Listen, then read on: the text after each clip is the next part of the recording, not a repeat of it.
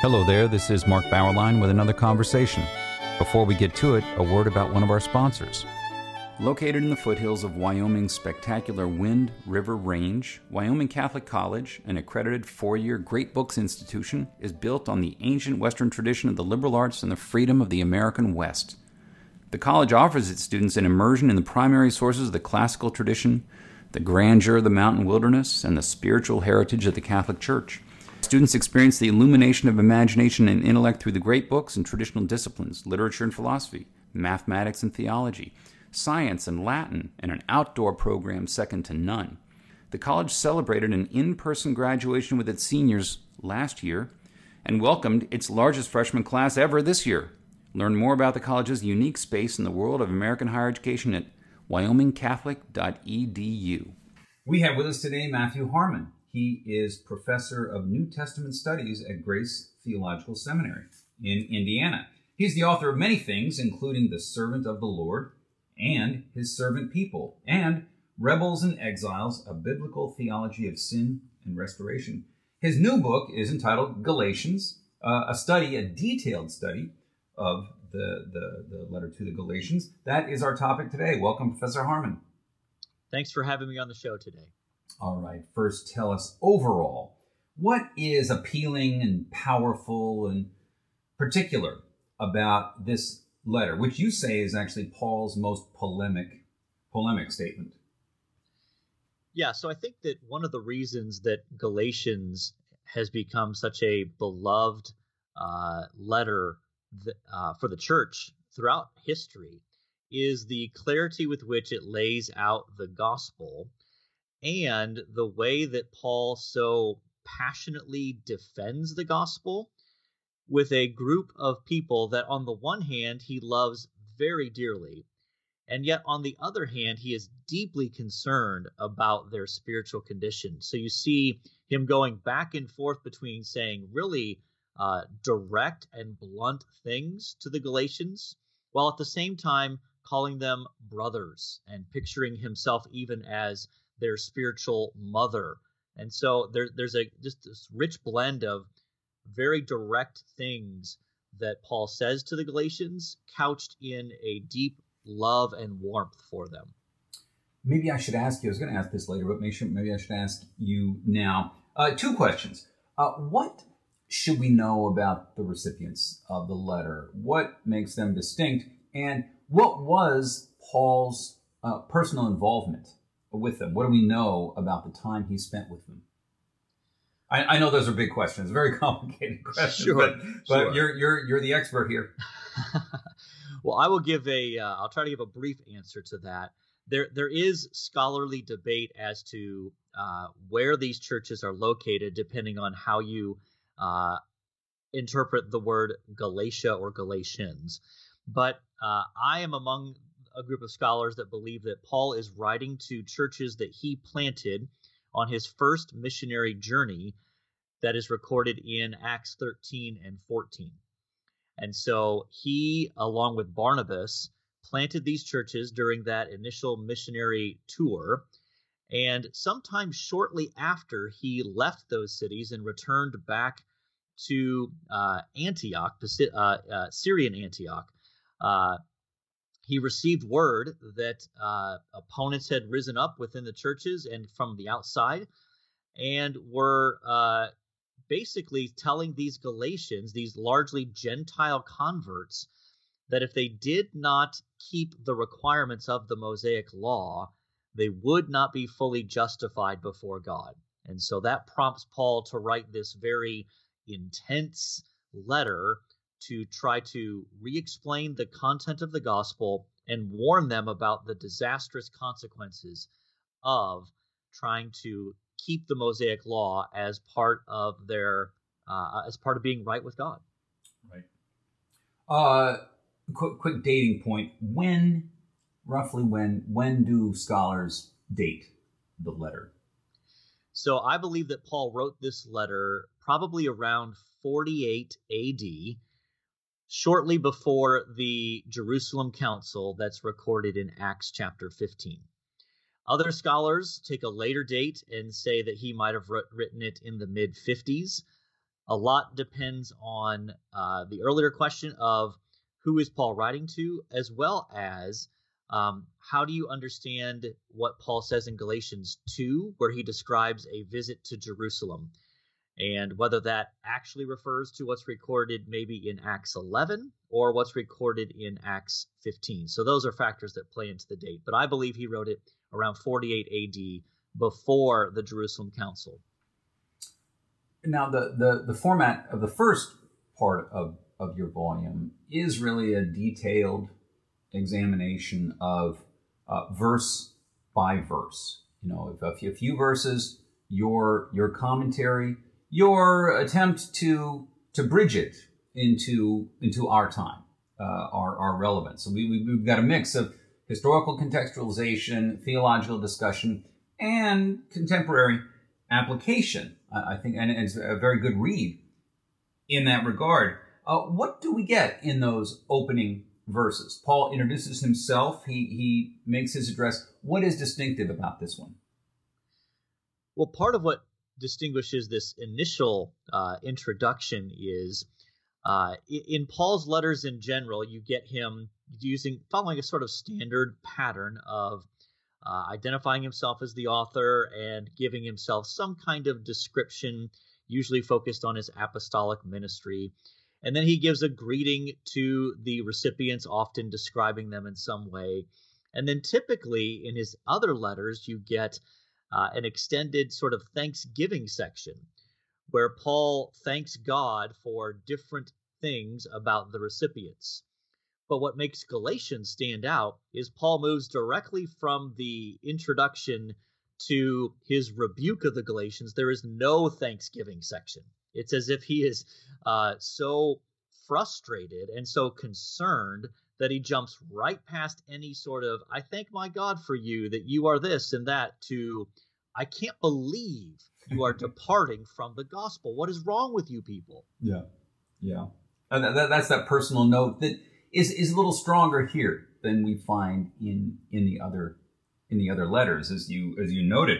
You you say that there's a little bit of a a complication or, or depth to the word apostle here. Yes. What does the word apostle really mean in, in Paul's Paul's terms right here? Well, when Paul talks about himself as an apostle, at, at one level he's talking about himself as uh, an authorized representative of the risen Lord Jesus. And uh, but specifically here in Galatians, he is emphasizing the divine origins of his status as an apostle. It's it seems as though the uh, maybe his opponents were questioning Paul's authority or even just his status as a real apostle in comparison to men like Peter, James, and John who uh, followed the earthly Jesus during his ministry, and that somehow Paul really doesn't count as an actual apostle.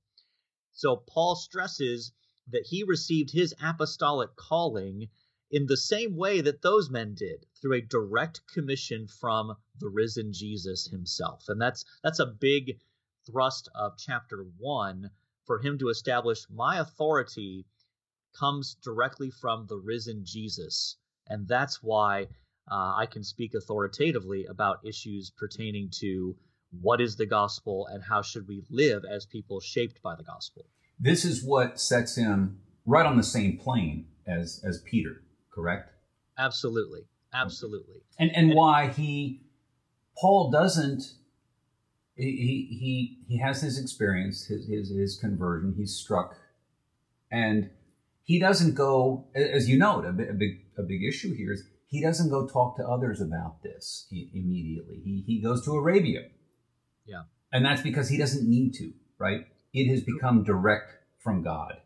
Correct. Yes, and so Paul is walking this really uh, delicate balance, this tightrope in chapters one and two, because on the one hand, he wants to stress I got the gospel directly from Jesus appearing to me, the risen Jesus appearing to me on the road to Damascus. And he commissioned me with this ministry. On the other hand, though, he also wants to say, I preach the same gospel as Peter, James, and John. So we are on the same page when it comes to that. My authority doesn't derive from them or from the church in Jerusalem. But when it comes to the content of the gospel, we preach the same gospel. Yeah. He goes back to Isaiah uh, soon soon after the the suffering servant mm-hmm. section. Uh, why invoke Isaiah at this point? Well, now we're now we're getting into an area that actually is kind of the really the genesis of why I became interested in Galatians in the first place, going back years. But um, I, I think that for Paul, Isaiah was a particularly important prophetic witness in the Old Testament because as he saw it, it lays out the perhaps the clearest uh, statement of how God is going to redeem his people. And so I believe that Paul is at many points throughout the letter that both his argument and his theological reasoning is profoundly shaped by how Paul reads Isaiah, in particular, chapters 49 through 54, especially in terms of, you know, chapter 49 of Isaiah has a servant passage where Paul borrows language to describe his own apostolic ministry. And then uh, he borrows language from Isaiah 53 to talk about Jesus as the one who, uh, in chapter 2, uh, loved me and gave himself for me. And echoes of Isaiah 53 show up also in the description in chapter 3 about Christ redeeming us from the curse of the law. So for, for Paul, Isaiah 53 was a very foundational uh, passage that helps us understand what Jesus was accomplishing through his death and his resurrection.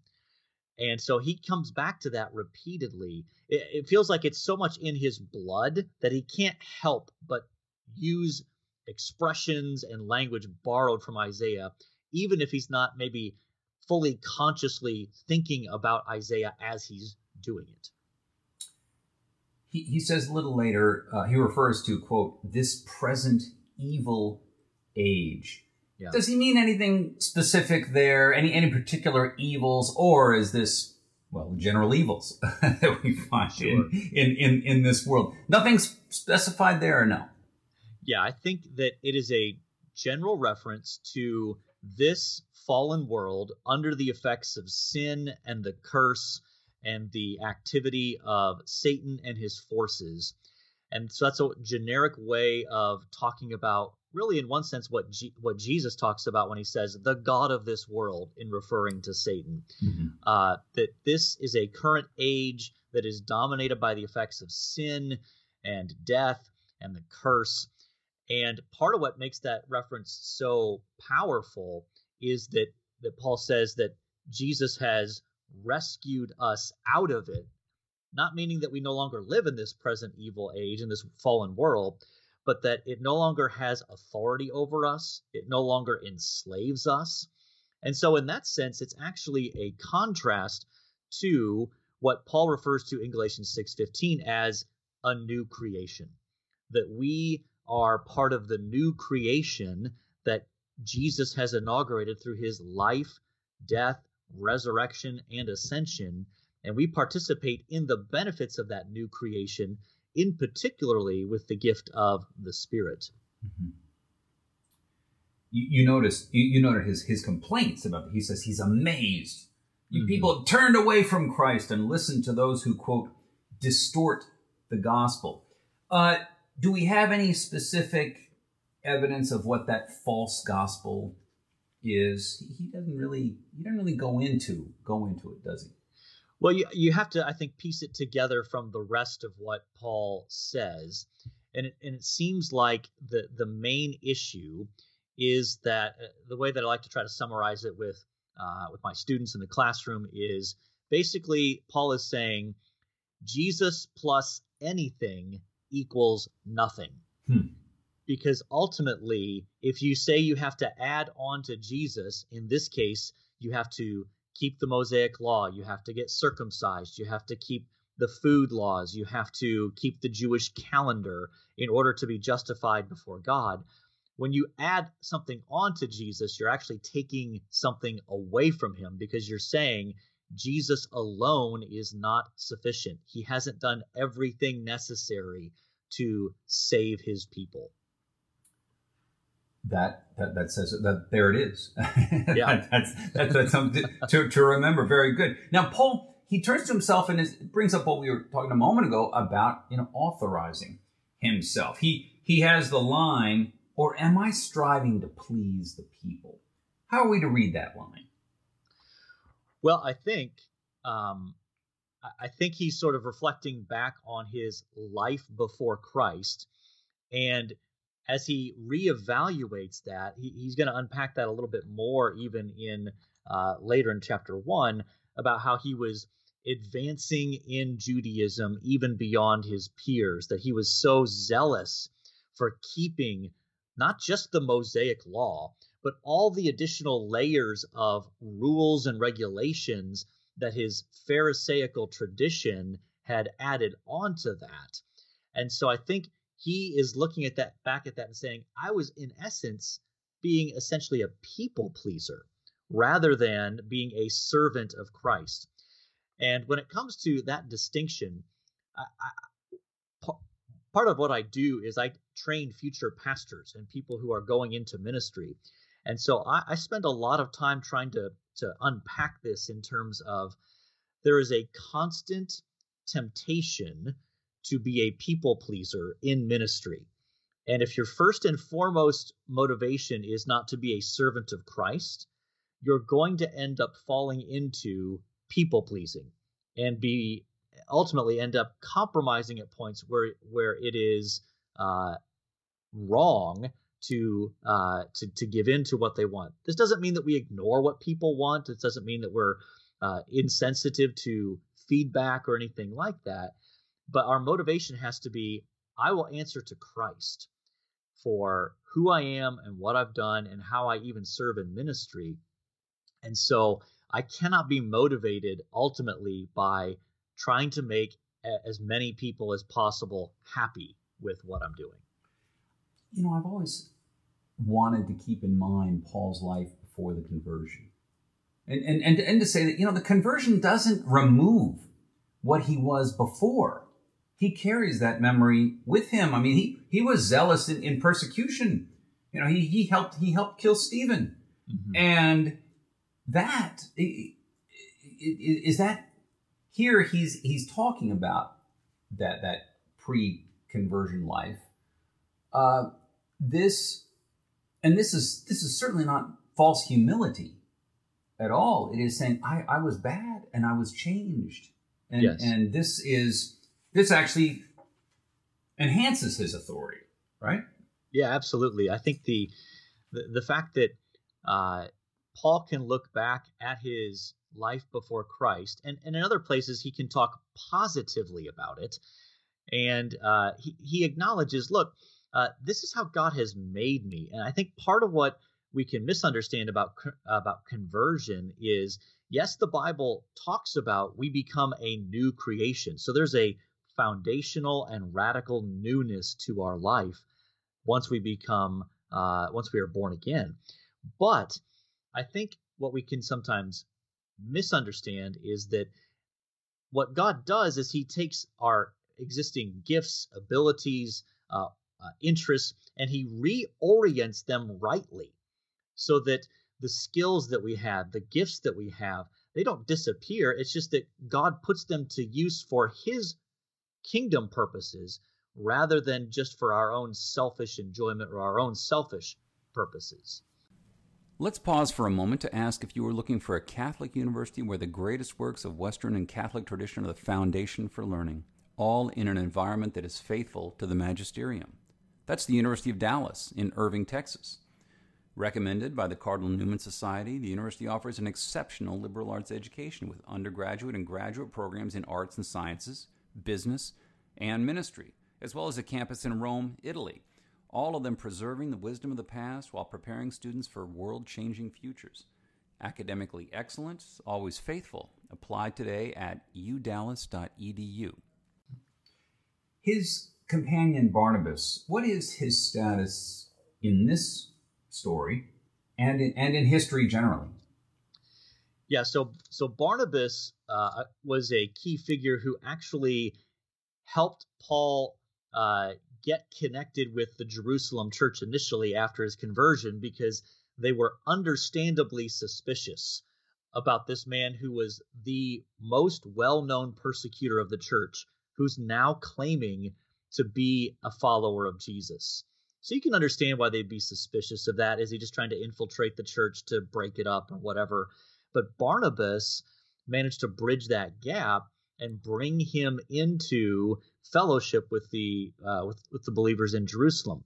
And eventually Barnabas ends up going on the first missionary journey where these churches were planted. And so the the Galatians would have been very familiar with Barnabas as kind of Paul's right-hand man. And that makes it all the more heartbreaking and surprising when you get into Galatians chapter 2 and Paul is telling the story of an incident that happened in uh, Antioch in Syria where uh, P- Peter comes uh, to visit and he's initially eating meals with Gentiles, basically ignoring the Jewish food laws. And then people from Jerusalem come and say, Pete, please stop doing that. And he says, okay, I'm going to stop doing that. And yeah. basically, all of the, the Jewish believers uh, follow Peter's lead. And even Barnabas, even, you know, the way that, that Paul says it there in uh, Galatians 2 kind of highlights Barnabas uh, as sort of a uh, as the ultimate uh, feeling of betrayal, right? When it's uh, even Barnabas was led astray mm-hmm. by their hypocrisy. That just the way that's worded feels like it's like Paul is reliving that sort of emotional gut punch of even my closest ministry companion got taken away into this hypocrisy. Yeah you, you actually say that returning to Mosaic regulations, I mean, this is Paul's point, but you're, you're paraphrasing, would quote, nullify the grace of God. Not, not just interfere with or sort of distract from, but actually nullify. Strong word, yes? Yeah, that's that's taken out of uh, chapter two, verse twenty-one, where uh, essentially I think what Paul is saying is if I go back to trying to keep the Mosaic law as part of relating to God or relating to others, then what I am saying is is that Christ's death is either unnecessary or not enough. Hmm. And both of those are completely unthinkable as far as Paul is concerned. And he makes the point of if why would God send his son if it was possible to keep the Mosaic law and be right with God. It seems like an utter waste. It'd be unnecessary. You could just tell people, keep the law.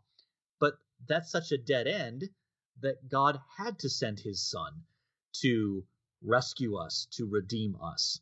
And so going back to that Mosaic law is an, a ultimately a rejection of the sufficiency of what Jesus has done for us. Paul asks then, quote, why then was the law given? What's his answer? Yeah, it's interesting as you're reading through chapter three. There, he's he he says a number of uh, of things that are that are understandably negative towards the law. So when Paul finally sort of rhetorically asks that question of why then the law, that that's the natural question of okay, Paul, if if all these these things are bad about the law, if it brings a curse, if it um, if it's not uh, capable of making us alive, then why why did God give the law? And ultimately, part of his answer is that it was given for a temporary period of time. It came with a built-in expiration date, and its purpose was to expose the sinfulness of sin so that it could be on display for everyone to see as utterly sinful and so that it could be definitively dealt with by the death of Jesus. Hmm. Paul says, quote, There is no Jew or Greek, slave or free, male and female, since you are all one in Christ Jesus. How, how radical would this sound to Galatian ears? Or or has this been absorbed by now? Or must must it be reiterated because this is this is really really different? Yeah, it it, it was completely out of step with uh, the thinking of Paul's day. These were basic um, ways of breaking down the world in terms of uh, ethnic status, in terms of gender, in terms of socioeconomic status. Those were fundamental building blocks for how the ancients thought about themselves and how they tried to put together the world around them. And so for for Paul to say those building blocks, those categories have no validity whatsoever when it comes to being right with God, that would have been an incredibly radical statement that I think still would have caught even his Galatian believing audience off guard with, wow, it is that fundamental, it is that significant in terms of the fact that none of those things matter when it comes to being right with God. None of those things matter when it comes to being a descendant, a, a true descendant of Abraham through faith in Jesus. Now, I think it should be pointed out that this this statement is it is important, but sometimes it can be misunderstood as if nowhere else are there any distinctions about gender or about ethnicity or about uh, socioeconomic status. And when you read the rest of what Paul writes in his other letters, it becomes clear no, there are still some distinctions here when it comes to these areas. Paul's point here is when it comes to your status before God, none of that matters. What matters is faith in Jesus. He goes to so far as to say that uh, not to to know God, to revere God, to to to turn away from God, even if, even just as a matter of of distraction, diversion, is in fact a mode of slavery. You are not free from God. To be free from God is to be enslaved uh, to other things. Strong language, or must must. This isn't just rhetorical. No, he he he is absolutely serious in the sense of um, when it comes to the idea of freedom there there really is no such thing as freedom from God because that is a form of slavery to your own sinful desires, slavery to the way that the world thinks and the way that the world operates. Uh, that's that's part of what he's actually getting at in uh, in chapter one when he talks about uh, Christ rescuing us from the present evil age. That all of those powers uh, whether it's sin, whether it's the curse, whether it's the work of Satan himself, all of that is a form of slavery. And the only true freedom that is found is in becoming a servant of Christ. And he's going to go on to talk about that, what true freedom looks like in chapter 5 when he talks about not using freedom as an opportunity to indulge the flesh, but as a position to be able to serve others with the kind of love that God has shown us in Christ. Uh, Paul puts the entire law into one command. Yeah. Love your neighbor as yourself. Is this precisely what Jesus said? Yeah, in fact, I think this is one of those places where it becomes evident that uh, Paul is aware of specific things that Jesus taught, even though he wasn't uh, a follower of Jesus during his uh, earthly ministry. And what what Paul does is he builds on that love command, and then I think he expands on it in one sense when in chapter six, verse two, he talks about bear one another's burdens and so fulfill the law of Christ. That the idea is is that this lo- this love command of love God, love neighbor is embedded within this law of Christ, where we self-sacrificially love others as an expression of the love that God has shown us through Jesus bearing our greatest burdens of sin and uh, and death. What what does it mean to say, as Paul does in the, conclu- the conclusion, a strong statement, the world has been crucified to me through the cross, and I to the world? Yeah, so I think that that is in, it is capturing the way that this present evil age operates, the way that this world thinks, the fact that it divides people on the basis of ethnicity, uh, socioeconomic status, and gender, the fact that this present evil age is under the influence of sin and death and the curse and the powers of Satan. He's saying all of that I've been crucified to, that those things no longer have power or dominion over me because now I am, because of my union with Christ, part of the new creation, the, the new. Uh, the, re- the redemption of creation that Jesus has begun through his death and resurrection and is continuing in the lives of individual people, they experience that as they are born again, as they are brought from spiritual death to spiritual life through the work of the Spirit. There's more, much more in this volume to, to talk about, but for now, uh, the book is Galatians. Uh, Professor Harmon, thank you for joining us. Thank you for having me on the show today. And thank you for listening to our conversation, which has been supported by Wyoming Catholic College, which combines great books, the Catholic tradition, and the great outdoors of the American West into an extraordinary education. Go to wyomingcatholic.edu or contact the admissions office at 877 332 2930.